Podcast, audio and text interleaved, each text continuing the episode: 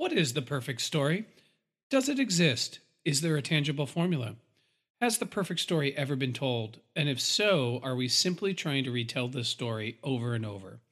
This podcast is called The Midnight Myth, and somewhere between the black of night and the break of dawn, there is a story, and it's perfect.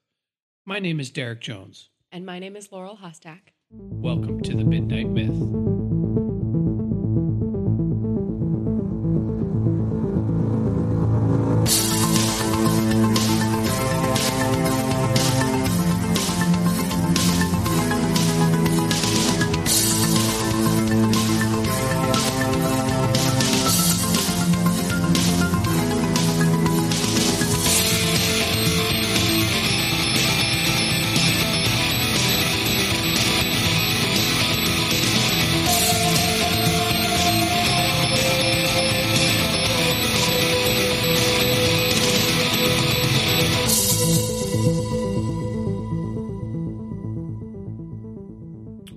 Welcome back to the Midnight Myth, everybody's favorite history, mythology, philosophy, and how those subjects bubble up into our popular storytelling podcast.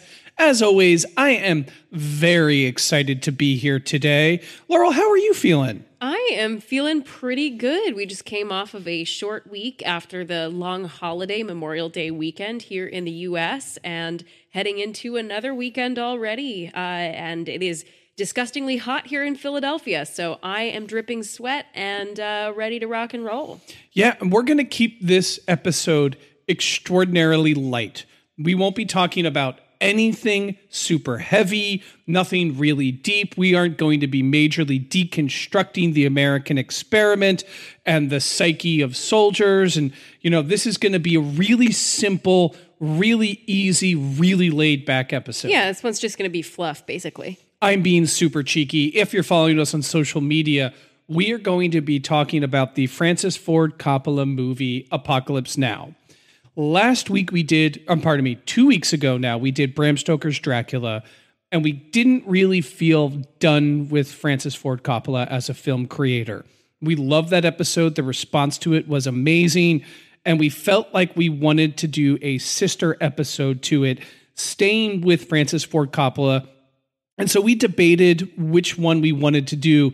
And as we were discussing the next Coppola movie, it became increasingly clear that we had to go backwards in time from when Bram Stoker's Dracula was made and talk about Apocalypse Now.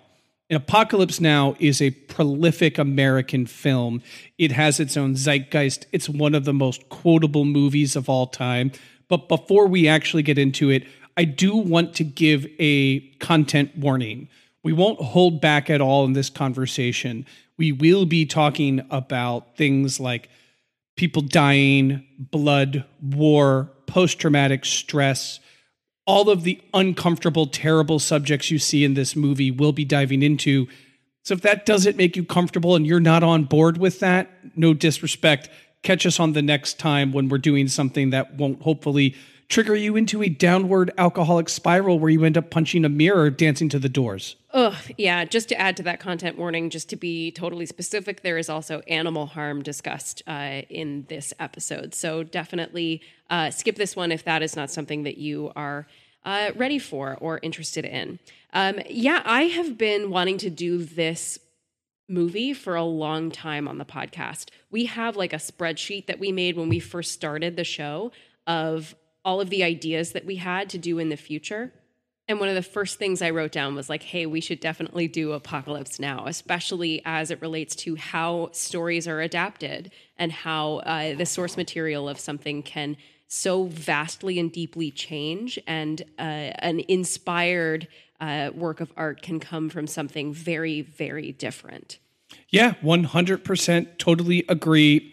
All right, we've got the preamble out of the way before we roll up our sleeves and get really deep into it. Laurel, do your thing. Yeah, so we would love to hear from you here at the Midnight Myth. We're over on uh, social media. We're on Twitter at the Midnight Myth. We're on Facebook and we're on Instagram at Midnight Myth Podcast. So please stop by and say howdy if you're in the neighborhood. You can also find us on the web at midnightmyth.com And uh, one of the best things that you can do for the podcast is leave us a rating or a review. Uh, if you like what you are listening to, then please head over to Apple Podcasts or wherever you're listening, Spotify, wherever, and drop us five stars, maybe a couple of words about what you like on the show, your favorite episodes. It really helps us find uh, new people and get out there. So thank you to everyone who has left us a rating or a review so far. And let's keep this train going.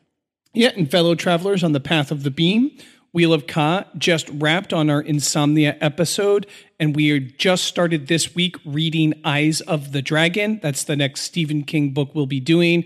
So if you want to follow along with Derek and Steve, grab your copy of Eyes of the Dragon and pick it up. We should have an episode, uh, I don't know, hopefully sometime in June. Yeah, awesome. Follow us at Wheel of Ka to figure out where we're at and when that episode will be ready. On with the show, shall we? Absolutely. Briefest of brief recaps. This movie features Captain Willard as he is in Saigon during the Vietnam War in his apartment in a drunken episode dealing with the stress of combat. He gets a mission in which he meets a general and two of the general's aides. They have lunch and they explain that a Colonel Kurtz has gone completely insane, is in Cambodia waging his own war without any type of military decorum, orders, not following any sort of uh, rules of engagement, and is slaughtering and killing people indiscriminately. Specifically, he executed four South Vietnamese, who are the people that they are supposed to be fighting for, under the suspicion that they were North Vietnamese insurgents. And they want Captain Willard to go in a boat through a river, find and infiltrate the Cambodian camp of Kurtz, and assassinate him terminate his command, terminate his command with extreme prejudice. Captain Willard accepts this mission and gets stationed on a boat with some other sailors as they travel up this river. A lot of things happen. I'm going to highlight four stops along the way. The first is with a cavalry air captain named Kilgore, played by Robert Duvall, who ends up noticing one of these sailors is a famous surfer decides they're going to take a beach because it has the best surf. He ends up conquering this beach to the flight of the Valkyrie by uh, Robert Wagner. Yeah, thank you. I was drawing Richard Wagner. Yeah. Richard Wagner. Thank you. I was drawing a blank there, and uh, has the famous line, "I love the smell of napalm in the morning." The next stop is at a USO show in which our sailors stop there. The Army, the Marines, the Navy have a few Playmate models come and dance for them. And that quickly devolves into a riot where the soldiers end up nearly accosting these Playmates. And then the last stop is at a bridge that demarcates the boundaries between Vietnam and Cambodia. And this bridge is operating in a battlefield at night without a commanding officer. This is also where that same sailor ends up dropping acid and ends up thinking that the battle is so beautiful, learning that the bridge is built in the morning by the Americans and it's destroyed by the North Vietnamese in the evening. One last scene before we end up getting to the finale is when the boat decides they're going to board a Vietnamese boat under the suspicion that they may be smuggling weapons Turns out they weren't, but that does not stop the young, trigger happy crew of the boat from gunning down everyone in it, assuming that they were lunging for weapons, when in fact they were lunging for a puppy. The woman that was lunging for the puppy, the Vietnamese woman, is bleeding out and slowly dying. And the captain of the boat says, We're going to take her on board and take her to a hospital. And this is when Willard pulls out his pistol and fires his only shot in the entire movie when he shoots the woman and says, We should not have stopped. Things don't go so well for the rest of them as one by one as they descend deeper in there, they either the sailors either break or end up as casualties. When they finally reach Colonel Kurtz's camp, played by the immortal Marlon Brando, and there we see a bunch of mixture of Cambodian and American soldiers in white. There are nothing but bodies. There are nothing but body parts. There are people crucified. And there is this agnamic photojournalist played by Dennis Hopper, who does not have a name, who is explaining that Kurtz is worshiped almost like a god and that he is a great man. And there we find that Willard and Kurtz have these encounters where Kurtz, sitting in the shadows, poetically tries to explain who he is and what he's doing, and that he understands that Willard has a right to kill him, but no right to judge him. And he explains that in order to win a war, you must make a friend of horror and mortal and moral terror, pardon me. Willard ends up deciding that he will carry out his job. And as the natives are ritualistically sacrificing a water buffalo, he grabs a machete and he cuts down Kurtz. And his last two words are the horror, the horror. The people that followed Kurtz bow to Willard. Willard ends up grabbing the one sailor, the surfer that he has left, boards the boat, and leaves. Excellent recap there, Derek. That is not an easy task to do because, you know, as you, if you listen to this and as you rewatch this film, you realize there's not really a whole lot of plot.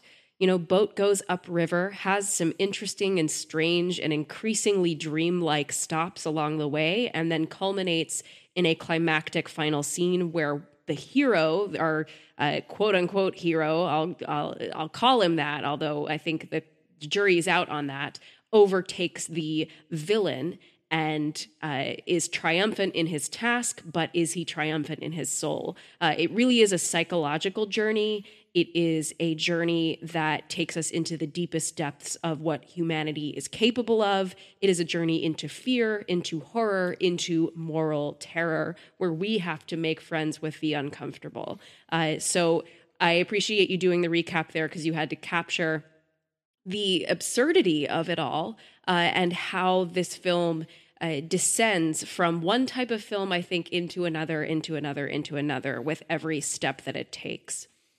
Yeah, I that's an interesting thing that you said. So I guess we are on to the next question, which is does this movie hold up? What are some of the major themes? I'm wondering if you could kind of expand on what you mean that the movie kind of changes into another type as it descends. Like what what what exactly do you mean by that comment? Yeah, so when I watch this movie when it begins you know, we're kind of set up right away with this really uh, strange and uncomfortable eh, beginning sequence where we see the beaches and the forests being bombed and Willard, uh, you know, superimposed over this, reminiscing on his time in war, going through this sort of alcoholic haze. We're already kind of in his mind in this expressionistic uh, subjective experience that he's had. But the movie does begin in a fairly straightforward way. The character gets a mission, he gets on this boat with these other characters. We're introduced to everybody. We go to the front and we meet uh, Kilgore and his cavalry. And at this moment, you know, I think that sequence with the surf and them riding to Wagner, it feels very much like a satire, like a very biting and sarcastic comment on the horrors of war. It feels somewhat straightforward, at least. It's like we're watching a movie about how horrible it was to be in the Vietnam War and how there is this dehumanization that happens when you are a soldier and you are going through some of the worst things you can be going through. And there is something about it that has this deep irony that is not funny, but it is absurd, right? It is just comically absurd, uh, the the surf aspect of it. If I say this beach is safe to surf, it's safe to surf. Yeah, it feels like satire. And as we move further up the Nung River, as we move closer and closer to Kurtz, as we encounter these really bizarre circumstances of, you know, riding a boat up this dark river through the jungle at night and then seeing the USO show and the Playboy bunnies landing in a helicopter. And then you see this bridge and these carnival esque lights and this carnival esque music. It gets less and less like the objective experience of war and more and more like we are descending deeper and deeper into a fever dream. Uh, it gets smokier, it gets hazier, it gets harder to see. Everything gets less and less plausible in a lot of ways, and it feels more like we are entering myth. We are entering dream rather than we are objectively experiencing the Vietnam War. Yeah, I do agree with that. That's an interesting way that you phrase it. I mean, the movie is inside Captain Willard's mind almost the whole time. And without fail, just about every shot feels in somewhat from Captain Willard's perspective. And even when we step out of his perspective, we have his voiceover telling us the thoughts. And because we are in this one person's mind, we are seeing a subjective experience of war. But when we have the cavalry and blasting romantic symphonies blowing up on the you know Vietnamese on the battlefield, there is a sense of a bird's eye view. Literally, we're looking from the chopters down, and this sense that we're seeing a more traditional war movie where there's an enemy and then there's the cavalry and they come with triumphant music and they defeat everyone, even though there's this edge of absurdism to it. And then as we get deeper down the river, I think that that level of ob- objectivity in the filmmaking style slips and it becomes purely in Willard's perspective of what he's going through, what these sailors are going through.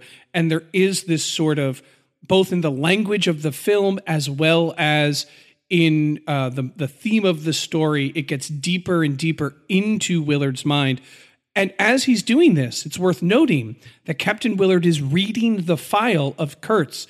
And in many ways, as we're getting deeper into Willard's mind, we are also getting deeper into Colonel Kurtz's mind. And it culminates where these two minds meet. And unlike most war movies, war movies, war stories, war narratives are thousands of years old, and they are always about the hero. Fundamentally, they are hero narratives where it is about the heroic deeds of a or a group of warriors and how they won the war and what they had to do. The Odyssey is about uh, how Odysseus, I'm sorry, the Iliad is and the Trojan Wars about how Achilles and Odysseus overcome the Trojans and then come home. Saving Private Ryan is about Tom Hanks and his motley crew overcoming all these obstacles to save Private Ryan and do what? Bring him home. Star Wars is about Luke defeating the evil empire and then coming back from the edge. And in it, there is an implicit acceptance that there is a hero in the war, and the idea is having the hero overcome the obstacles and then return home. Most war movies of any type follow this, even some unconventional ones like The Deer Hunter. They overcome obstacles, some come home, they don't, but they're so fundamentally changed that they can't go back to their regular life. Even things like Full Metal Jacket, where they're still at war, but they're singing a song, chanting because they're still here. And there's a sense that though they have gone deep and dark, they're still able to march and soldier on, and they're still alive, and that gives them a chance of coming home. What's interesting about this is Willard, and unique as a war movie, to my knowledge, Willard says, you know, there's nothing home to go to. The concept of home has been shattered in the psychology of this man. He says this of um, Kilgore and his troops as they barbecue and drink beer and pray and play football and sing songs and talk about the ocean. The harder they try to make this feel like home, the further it feels. And that is also when he says, There's no home to go back to. This movie doesn't end with our hero triumphant returning home. If he is a hero at all, Willard, it ends with him going down back onto the boat and turning around and we don't know where it goes next. And he gets back on the boat. Like we we see him at least taking the first step toward going home but there is a part of him that almost doesn't and there's a part of us that almost expects the movie to cut to black as he is stepping out of the temple having defeated kurtz or almost expects us to turn his head and walk back into the temple and take Kurtz's throne. And I think the final shots of the movie, too, which have his face once again superimposed, dissolved over this uh, statue, this sort of uh, native statue that represents the Cambodian camp, really makes us feel like even if he does make it home, a part of him is still in Kurtz's camp. A part of him will always remain with Kurtz in his dying breaths.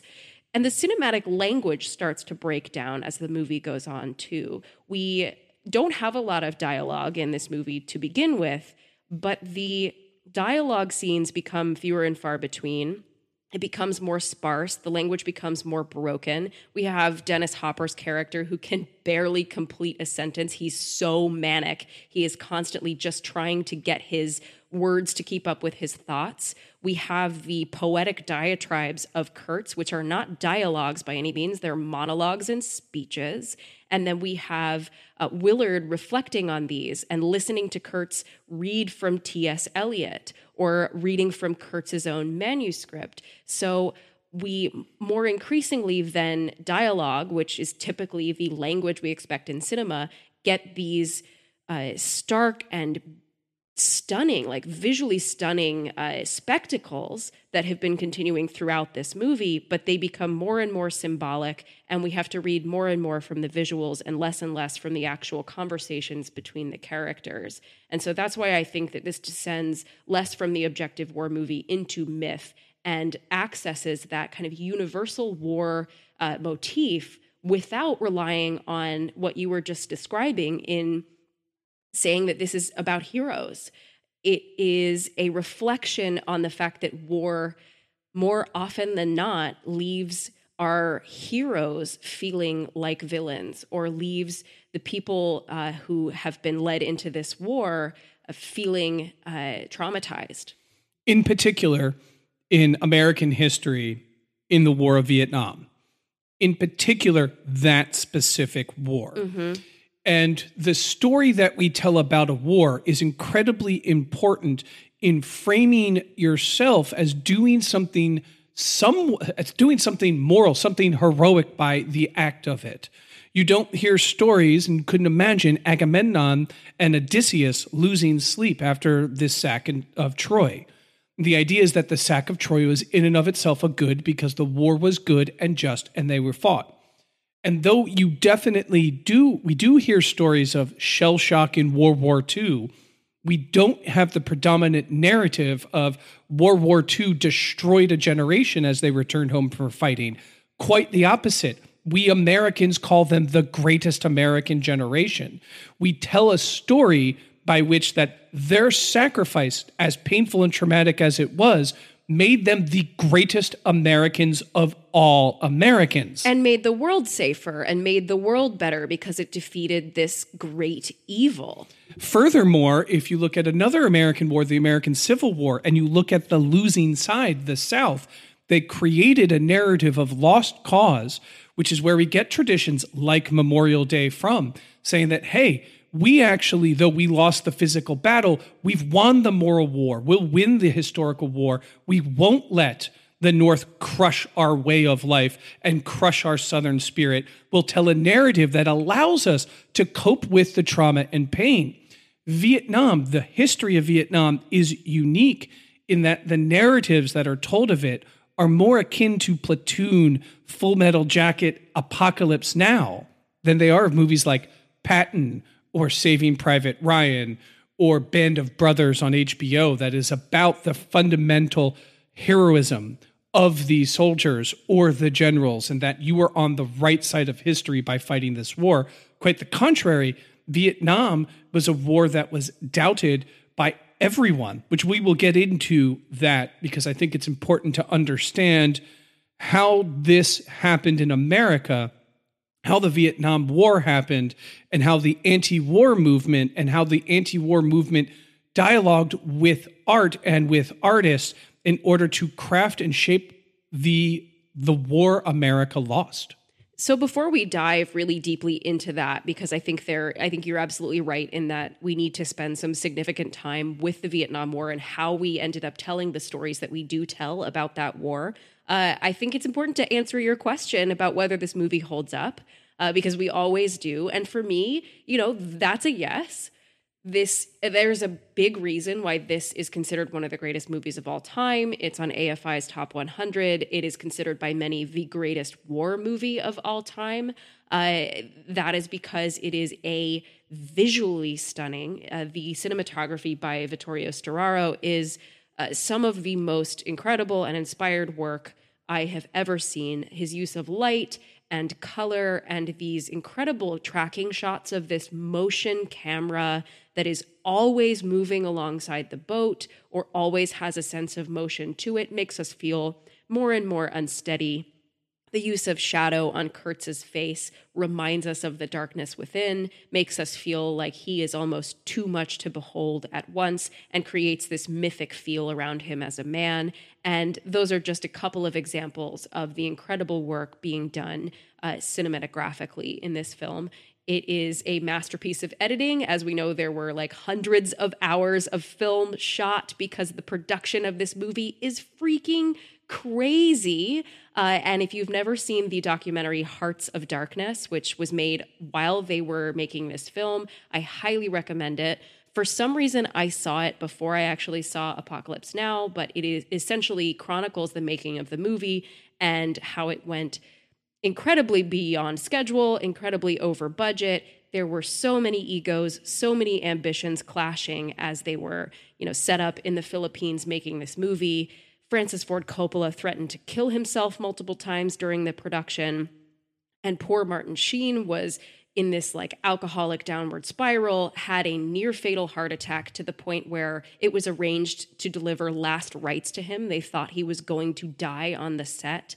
And those are just a couple of the incredibly wild things that happened while this movie was being made. So I highly recommend watching Hearts of Darkness because you can see the egos making this film start to break down alongside the characters. It's almost as though they are experiencing apocalypse now, experiencing uh, the the truth of the characters uh, in real life as they're making it. So, highly recommend that.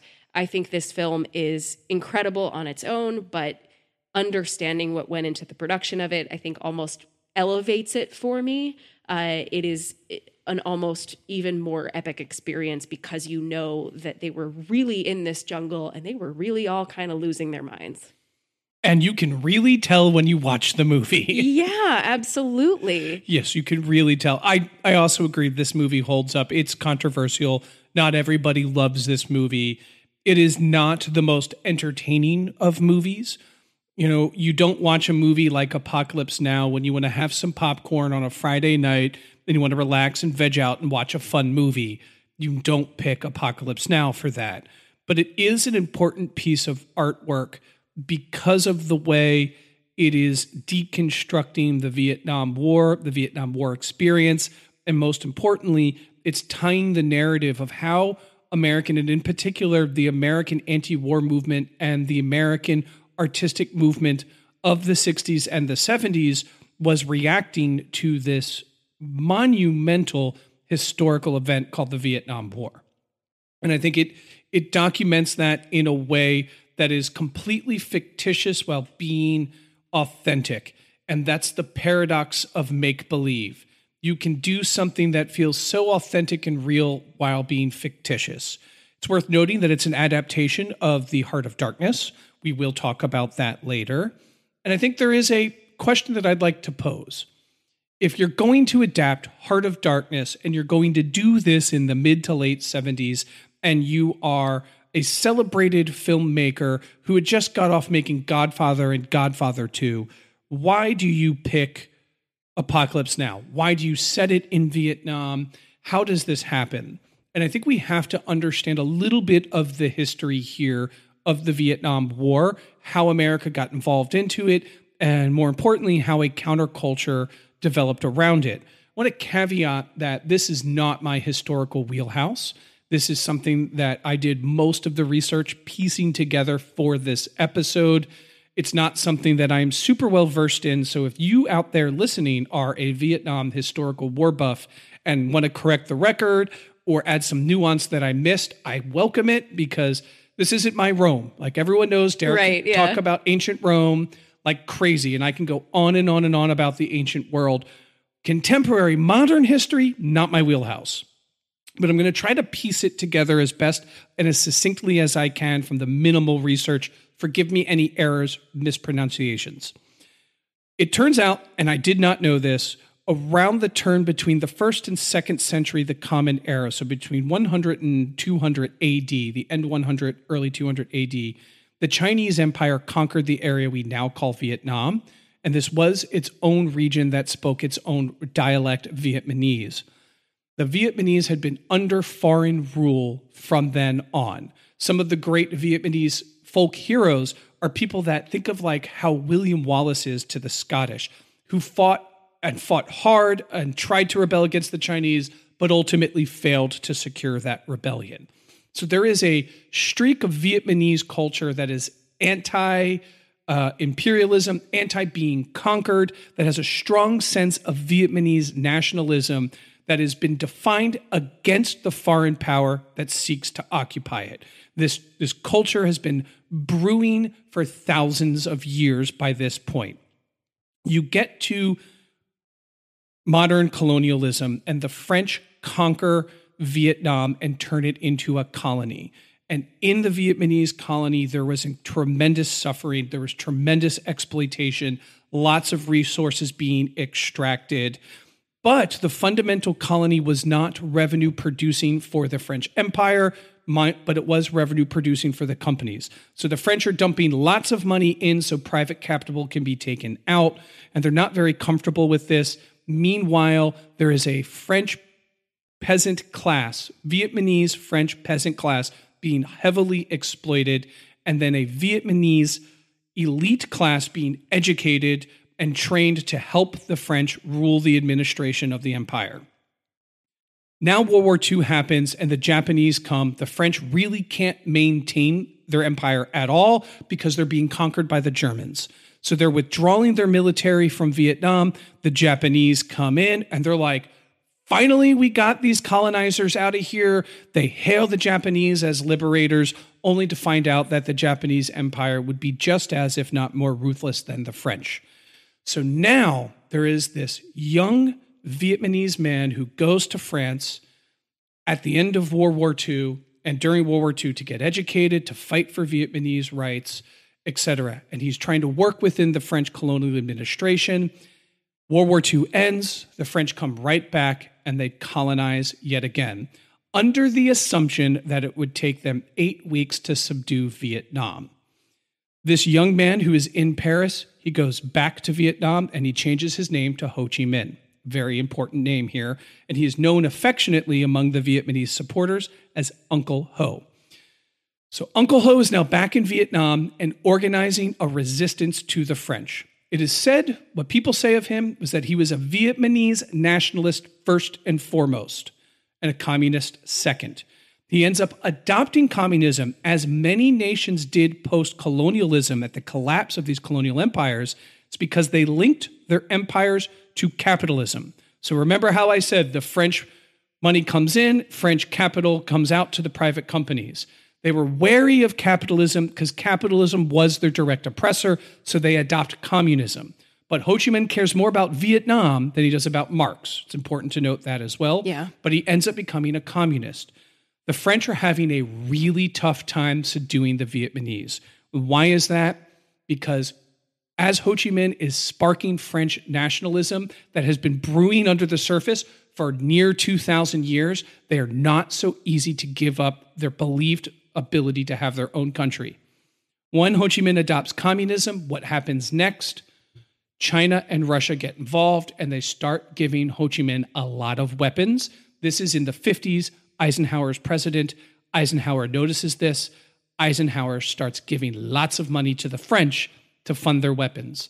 So now you have Ho Chi Minh, nationalist communist, fighting French capitalist as a proxy war between Russia and between the United States happening.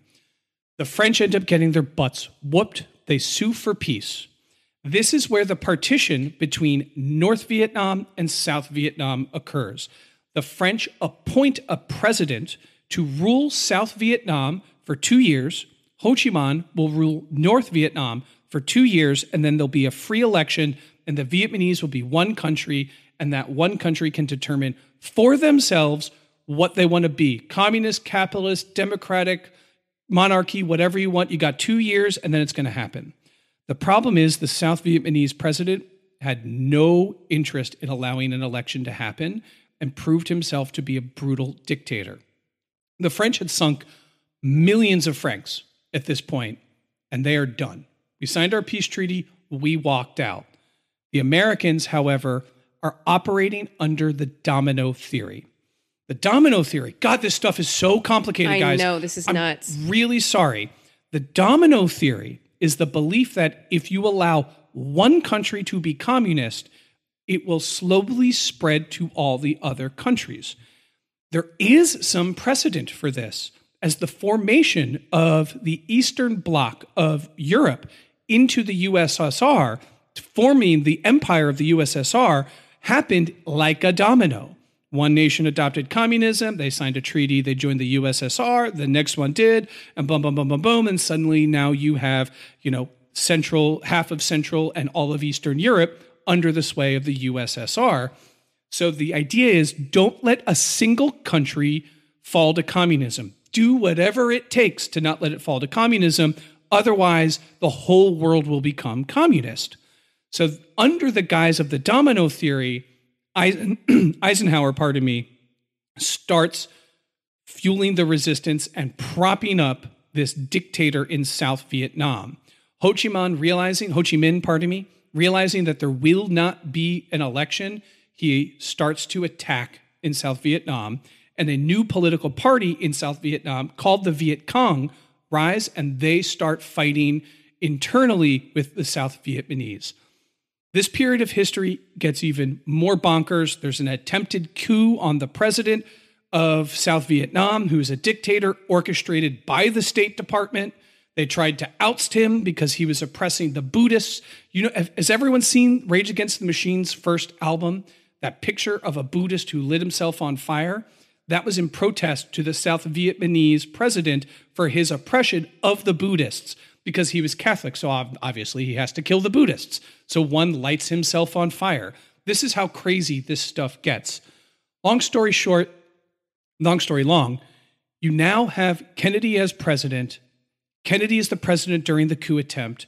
Kennedy wants to make sure that Vietnam does not become communist, but he is very, very hesitant um, about committing any actual troops to it.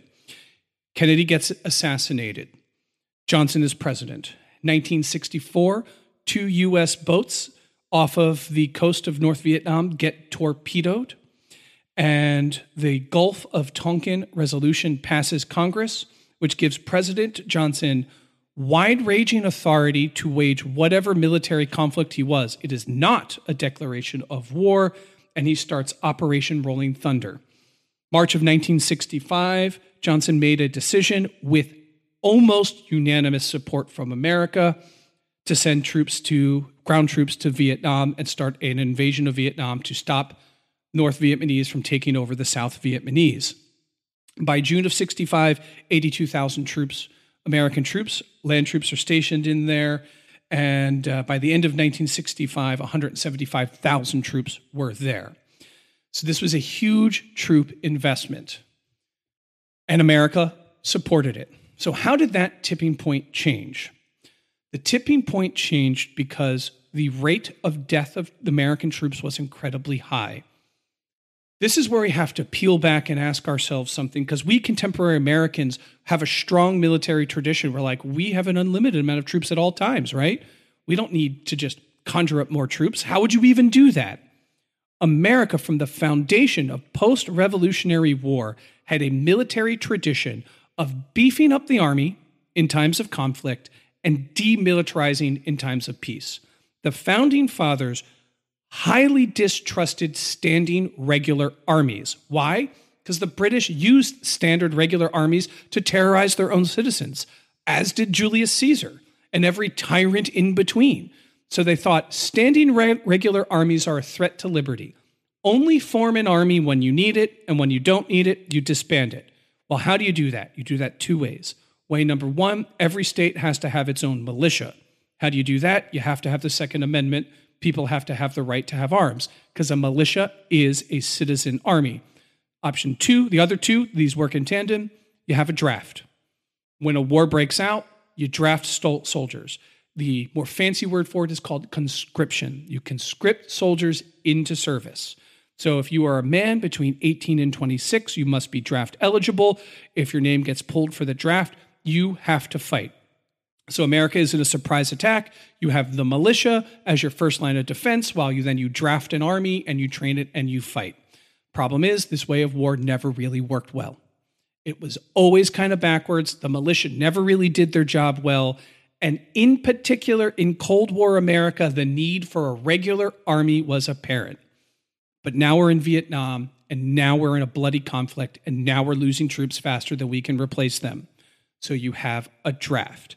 This is the start, as far as I can tell, of the anti war movement.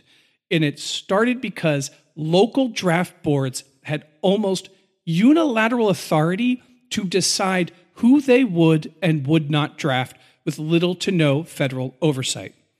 What does that mean in America, folks? It means poor people, in particular, poor black people, are being drafted. So you're married ah, and have a kid on the way, we won't draft you. Going to college, ah, we won't draft you. Don't have a lot of prospects, unmarried, boom, you're going. And if you are poor, you're drafting. So the first protest started at college campuses protesting the draft. There was also a growing theory among college educated liberals of the time that the domino theory, not that it was wrong, not that it was incorrect, but it was a lie, that it was a mask for American imperial ambitions, that the war itself was being fought on faulty grounds, that it wasn't about containing communism, it was about conquering people in the in Asia, in what is the area known as Indochina, on the peninsula by which Vietnam is there. So these two things are working in tandem. Add in the civil rights movement, where you have people fighting for the civil rights of Black and African Americans. Them saying, uh, why are our boys disproportionately being out there being blown up rather than the white boys? You add that with the start of the gay movement and the gay liberation movement and second wave feminism. You have this brew of individuals from creating a cross circuit of a huge anti war effort. One last point about the anti war effort and what it happened every home in America now had a TV. And that is super important. There was now the ability to take with a TV, a remote TV camera, to a war zone and later that day send it back to America so people could see the horrors of war in a way that they have never seen it before. Anti draft sentiment, a sense that the domino theory is unfair, a combination of cross sectional liberal values, and then you mix in horrible television images on the news every single night, and boom, you have an anti war movement of the likes America has never seen before and has never seen since. This anti war movement expresses itself in a whole host of ways, but the way that I think we remember it the most now is through protests, marching in the street, and music. And the music that came out of this protest movement and the birth of the 60s and 70s rock and roll, which has solidified itself as a huge part of left culture. Support the protests and support the music that support the left wing causes.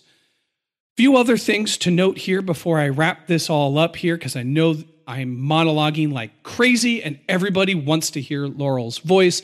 Nobody listens to me oh, here. Come on. Uh, Nixon ends up getting in office.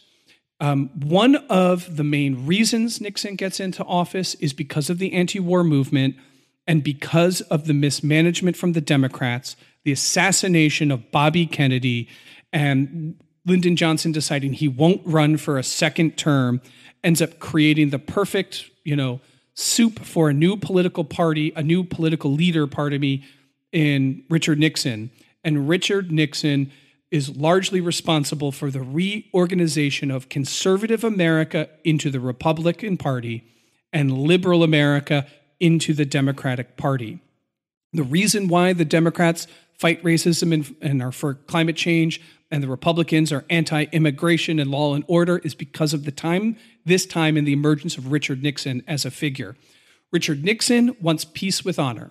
He recognizes that this war is not going to be won conventionally, So what he decides to do is change the strategy. So it's a, start bringing troops home, start building up the South Vietnamese, but he does bomb Cambodia. And this sparks another wave of protest, including Kent College, where four Ohio students get killed in an anti war protest. You could do a whole podcast on any one of these subjects. Ultimately, the war ends up, America ends up leaving the war and ends up having all troops withdrawn by 1973. The country of Vietnam is pretty much destroyed. The American economy is in shambles due to inflation from overspending for this war. And not too long thereafter, South Vietnamese gets conquered by the North Vietnamese. All of this is to say, all of this brief, it sounds long, but trust me, it's brief history of this very complicated event is to say that it created a narrative of the war that it was wrong. If you were pro war, you hated it because we lost and we didn't actually secure what we wanted to do, which was defeat the communists in North Vietnam. If you were anti war, you hated it because you thought it was wrong to begin with. You thought that the draft was wrong. So there was no narrative by which we could say America had spun this as a victory. There's no narrative to say that we were just in doing it. The only narratives that exist are cynicism, disbelief, and deflated patriotism. It is because of this that the film tradition that Coppola is coming into and playing with that makes it ideal for a story that's cynical at its core about human nature and about the nation state. If you're going to tell a story that says colonialism is full of crap, humans are just savage by nature. And as soon as you peel any veneer of civilization away, they're going to all just become savage monsters. And you must make a friend of moral terror if we want to do anything in this world. Vietnam's the only place in the 70s that a filmmaker could do this adaptation. Whew, wow. I mean, drop the mic, but they're on stands. Thank you so much for that, Derek. You're very welcome. And sorry for the long monologue. This history is very complicated. It's not easy to understand. You know, the interesting thing too, when you're looking at the history of the Vietnam War, you also have to ask yourself a fundamental question who's telling that history? Because it's still so politically charged to date. A lot of people participating in creating history were alive at that time. So, what are their motivations? You know, there's a big difference between going to someone who worked for the Johnson or Nixon administration and Noam Chomsky and asking them to reflect on the lessons learned of that era, you're going to get hugely different uh, opinions. And these are two primary sources. So, how do you reconcile the politically charged nature of that time and the history of it? And there's so much evidence, it's almost overwhelming. There's so many photos and letters, and there's so much news coverage how do you make sense of this era is a really huge challenge. Yeah, and you know, when you were talking about the developments in technology that led to the very unique media coverage of the war and how that ended up changing a lot of the public opinion about the war, you think about that in comparison with the way that communications worked with previous war efforts, especially World War II, when you could go to the movie theater and you could see these films that were made about our brave boys who were out there fighting this great evil and these were curated and these were created in order to inspire the American people to participate in the war effort. And these were incredibly successful media ventures. Well, that's not what's happening with Vietnam. We are getting direct and somewhat objective coverage of what is happening. And a lot of those things that are happening are atrocities. There are photographs of little children being lit on fire with napalm and running across bridges as this horrible war crime is happening. And as people are seeing this, it becomes less and less possible to support or to believe that you are on the right side of history in this war. Uh, and I think something that you were saying as we were discussing this before we recorded was that this was the first time in American history that the war effort was lost at home before it was lost on the ground in Vietnam. And I think that is a really uh, interesting way to put it that because Americans lost faith in the war effort, this influenced what happened across the globe. And then when our troops came home, it led into the way that they were treated and the way that their trauma was handled. And that is something that I think is a pretty big stain in American history because. Of course, I don't think that we had a moral right to be in that war, but I do think that we have a moral obligation to care for the veterans who dealt with that. They didn't ask to be deployed for the most part. They were drafted, they were conscripted, and they were forced to participate in something that felt immoral and was immoral. So just want to thank you for that context. And I think it provides a really interesting backdrop to Apocalypse Now. Uh, I was actually taking notes while you were talking because some of the things that you said, I think, really fed into that question about why Vietnam as the setting for an adaptation of Heart of Darkness. Uh, some of the things that you said really helped me clarify that in my own mind. Sure. And so, if you're okay with it, I'd love to talk a little bit about Heart of Darkness and try to answer that question with a few more dimensions because I think you already provided a pretty satisfying answer. Yeah, yeah. One last point, really quickly, Yeah, that you, you mentioned that I just want to expound upon.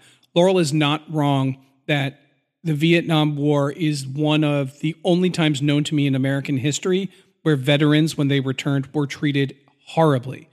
And they were treated horribly for the same reason I noted before. If you were pro war, you hated the vets because they fought a war and lost. If you were anti war, you hated the vets because you didn't believe they should be there. And that lack of home is very real to the Yeah, Vietnam yeah. vets. That lack of home that Captain Willard spoke of is very true. And um, I am a big believer in helping to support the veterans because these soldiers have no choice in where they go and when they go.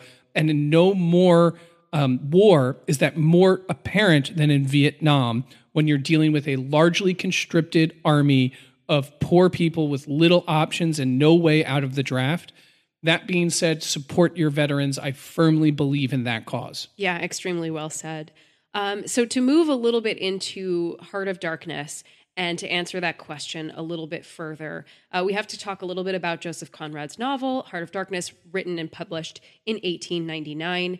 It follows Charles Marlow, a captain in the employ of an ivory trading company, simply known as the Company, on a voyage up the Congo River in search of a successful ivory trader named Kurtz, who has set up a camp uh, in the Congo River basin. Upon arriving at Kurtz's camp, he learns that the natives there worship Kurtz like a god, though to Marlow, it appears that Kurtz has gone insane.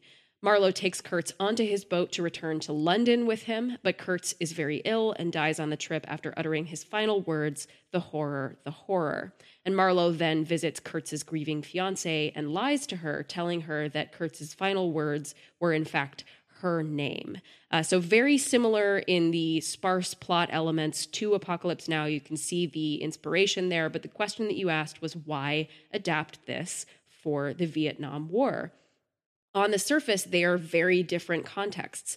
Uh, Apocalypse Now is a war movie, and Heart of Darkness has nothing to do with war. But what it does have to do with is colonialism, imperialism, and capitalism. And one of the things that you were talking about was how easy it was to conflate uh, colonialism with capitalism at the breakdown of a lot of these nation states as the world order was kind of being reorganized. And as a lot of these nation states were adopting communism, it was a reaction to capitalism uh, because they believed that that was colonialism. And in many ways, capitalism is the mechanism by which colonialism and imperialism can succeed. So that's what's happening in Heart of Darkness is the ivory trade is sending uh, Europeans and British colonizers particularly into the Congo River basin and leading to these horrible conditions, to exploitation, and to atrocities. So I just wanted to point that out as one of the reasons why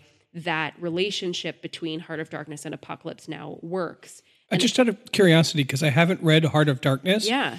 is is the book set in a time in which Africa was colonized by like is are they in the British colony of the Congo? Yes. Okay. Yeah, absolutely. And most people read this as a pretty harsh critique of British colonialism, although there has been some very astute modern commentary around whether or not Conrad is really critiquing colonialism or if he is, uh, you know, showing Africans in a very poor light.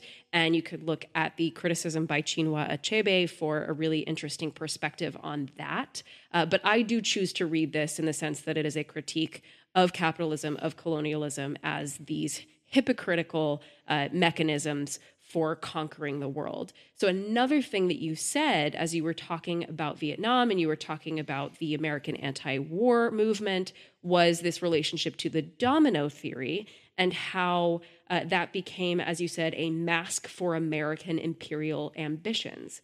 I think that's also really important to Heart of Darkness. To be fair, Yeah. I wasn't saying that. The Yeah, yeah, yeah, anti-war course. Protesters were saying that. That's yeah, absolutely. So thank you for uh, you know just clarifying that. I think that's also really important to Heart of Darkness because what is really central to that story and also central to Apocalypse Now is the contrast and the somewhat lack of contrast between the supposed civilization of Europe, the supposed civilization of the American army, uh, whichever story you're looking at, the, uh, the the civilized world is not that different from the supposedly uncivilized world, right? So even though in uh, in Europe, in London, or in the American Army, we are in uniform. We maybe have these high society manners. We think that we are above and beyond the uh, the quote unquote primitive world,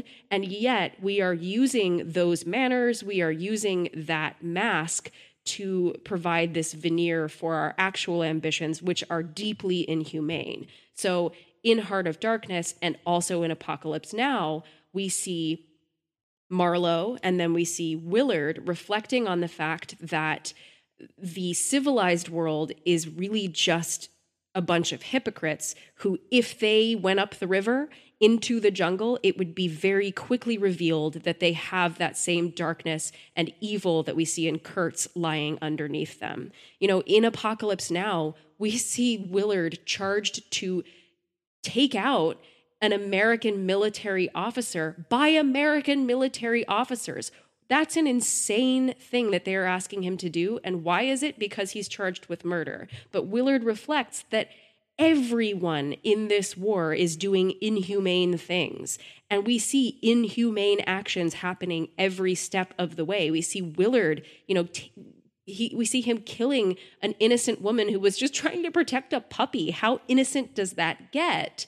Uh, and reflecting on how absurd it is that he is being charged with the task of taking out this one officer. Where do you actually draw the line of the rules of engagement? And where do you actually say immoral or amoral actions exist when everything is breaking down? And Vietnam, in its history, is an example of how difficult it is to apply a civilized mindset to the warfare. What I mean by that, because you know, war is uncivilized by its very definition. Yeah, I mean, when we use the word civilized in this conversation at all, it has to be qualified. But in fact, so there's a the bridge sequence that you see at the movie where the bridge is built during the day and it's destroyed during the night. Also, a general can say that that bridge is intact. And that is not too fictitious about some of the battle strategies that did exist in the Vietnam War. So, a few things to point out. One, the Vietnam War was fought relatively asymmetrically, meaning that there were people in South Vietnam who were Viet Cong fighting for the communism of South Vietnam, and then there were the North Vietnamese that they were trying to conquer and subdue. So asymmetrical symmetrical warfare means that you have an army on one side, an army on another side. Maybe you have a navy on one side, a navy on the other side. Maybe it's an air force, but there is a symmetry to it. There is a line by which we hold this territory, they hold this territory. And the idea is to push that territory back away from the other enemy until you either obliterate their army or you've conquered all of their territory, whichever happens first. Vietnam had times where let's say the Marines had to take a hill. They would go and they would take a hill. They would notify the hill, all civilians there, get out. We're taking this hill, we're dropping napalm, and then we're sending in the troops. So they do that. Then they go back to base. And then the Viet Cong would come back right then. And then tomorrow, they'd have to go and take that hill one more time. It was also a guerrilla war. And that meant that the Viet Cong were using women and children as weapons. And how do you make a distinction when, as shown in this movie, when there is a medical helicopter that has a wounded soldier and a woman runs up and throws a grenade in it? How do you differentiate the combatant from the non combatant in an asymmetrical guerrilla war? It's really hard. That's why it leads to uh, we're going to just have to kill everybody because we can't differentiate because the soldiers they don't have uniforms on. They aren't broadcasting in a symmetrical way. Here's our army, come and fight us. It's not Caesar versus Pompey in Greece. You know, it's not uh, Leonidas versus the Persians like it is in 300. And it's really, really difficult to do, and it's difficult to fight. And the Colonel Kurtz is pointing out the absurdity and the stupidity of trying to win a asymmetrical guerrilla war with symmetrical conventional tactics. He talks about the story of them chopping off the girls' arms. He his job was to give polio vaccine to girls, and then the Viet Cong were chopping off their arms because they were distrustful of whatever was happening. And he cried, but then it pierced his head like a diamond, the will it takes to do that.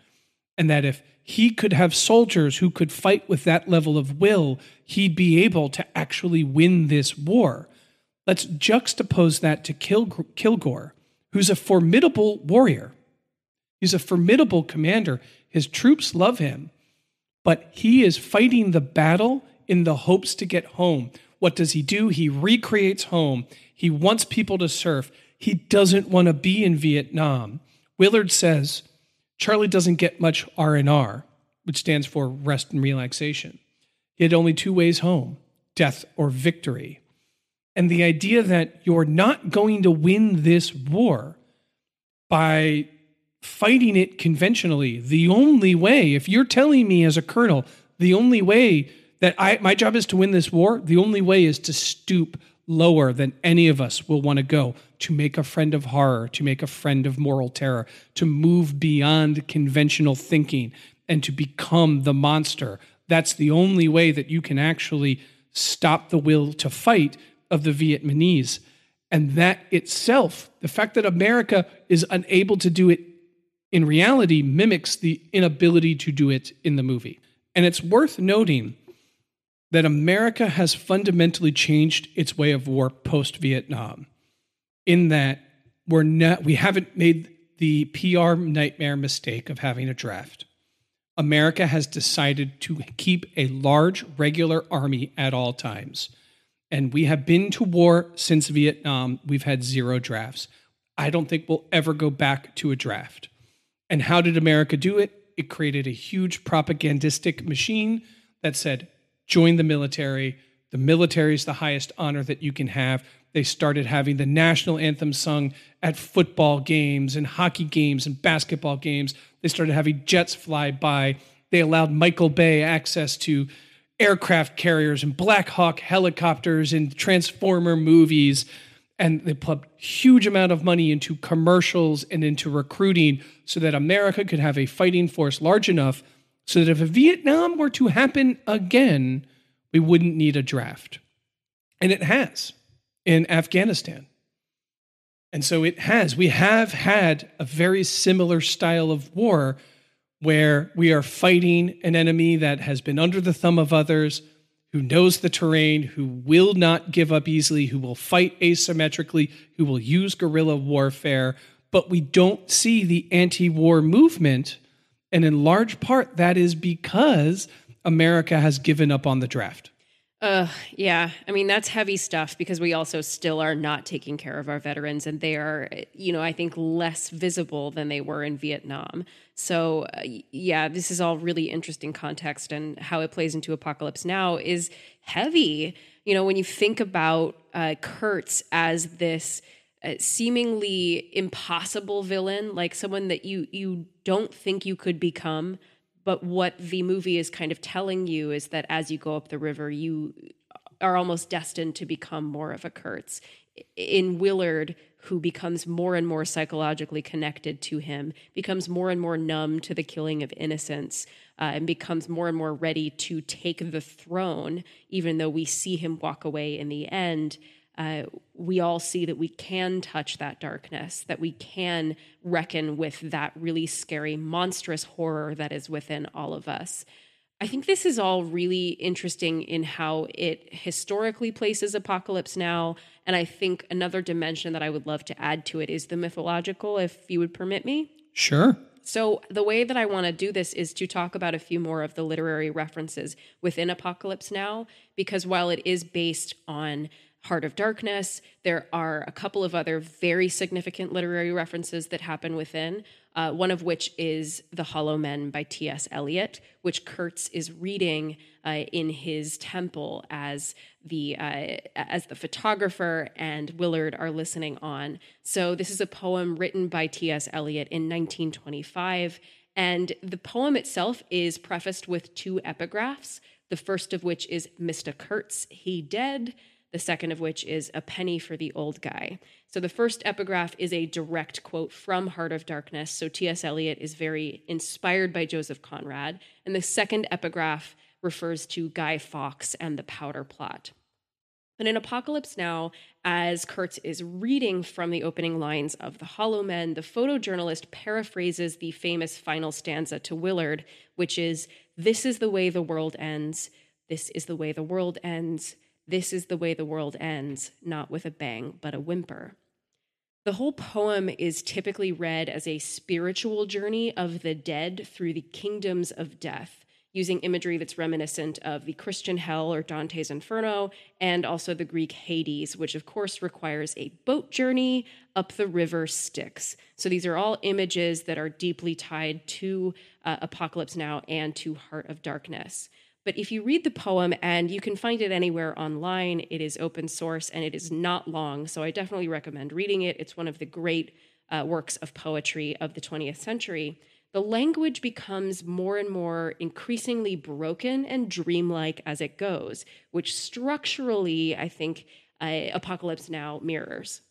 So Eliot is including all of these broken sentences and these unfinished phrases and these messed up quotes from nursery rhymes and from the Lord's Prayer as it is becoming more and more surreal. So I think that's important to think about how T.S. Eliot's poem, both in content and in structure, provides a bit of a framework for Apocalypse Now, becoming more and more subjective, becoming more and more dreamlike.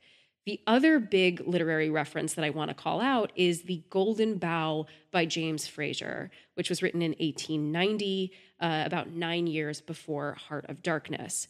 Very, very important and seminal text by a cultural anthropologist and very midnight myth. I think I mentioned it during our Harry Potter series, but it was a big influence for Joseph Campbell, the hero with a thousand faces.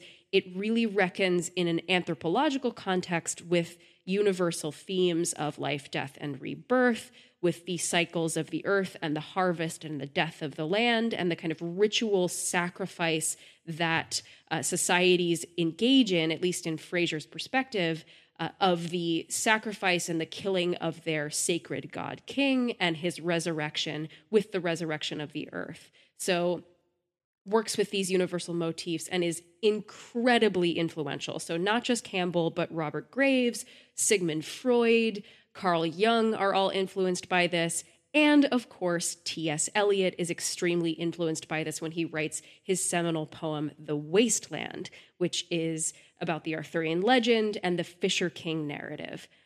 All of this culminates in this incredible milieu of literary references of the Arthurian legend, of ancient societies, of the marriage to the land, of the wounded king, of the death of the king, of the acolyte or the disciple coming to kill and overtake the king and become the renewal of the land, which we see when Marlow, or sorry, when Willard kills Kurtz and it's intercut with the killing of a sacred water buffalo. It is done in a ritual context, which creates this uh, deification of Willard into what could easily become the next god king of this kind of mythic civilization. So we absolutely have uh, this incredible soup of literature, this soup of myth uh, that that Willard walks away from. At least he physically walks away from it. And I said this in the beginning, but the final things that we see are his face dissolved over the statues that represent the religious rites of Kurtz's camp, of Cambodia. So, did he leave? Did he spiritually stay there? Uh, has he killed the god? Has he killed the king of this land and taken his place? When he returns home, if he returns home, will he be the same? Probably not. Uh, so, wanted to call out those references there. I think they're super important in understanding the kind of mythic context and the subjective context of the story. And I think marrying that to the historical context of Vietnam, we have something so incredibly unique in Apocalypse Now. Yeah, and there's so much ritualistic and mythological and religious imagery in this movie. It we could do a whole thing just on that imagery I'm thinking of when Willard is coming up out of the water. He's got camouflage yeah. on his face. And that shot, he feels like a primordial god coming out of the the soup, the waters of existence, ready to take his job his job of slaying the Titan, you know, and taking his place upon Olympus or in Asgard yeah, or wherever. Yeah. You know, like there is this feeling and it's not triumphant. It's dirty and it's gross and it's and it's about horror. The horror, the horror of it all. Well, this has been heavy, deep. Hopefully, we haven't depressed you all. And until next time, be kind. Not with a bang, but a whimper.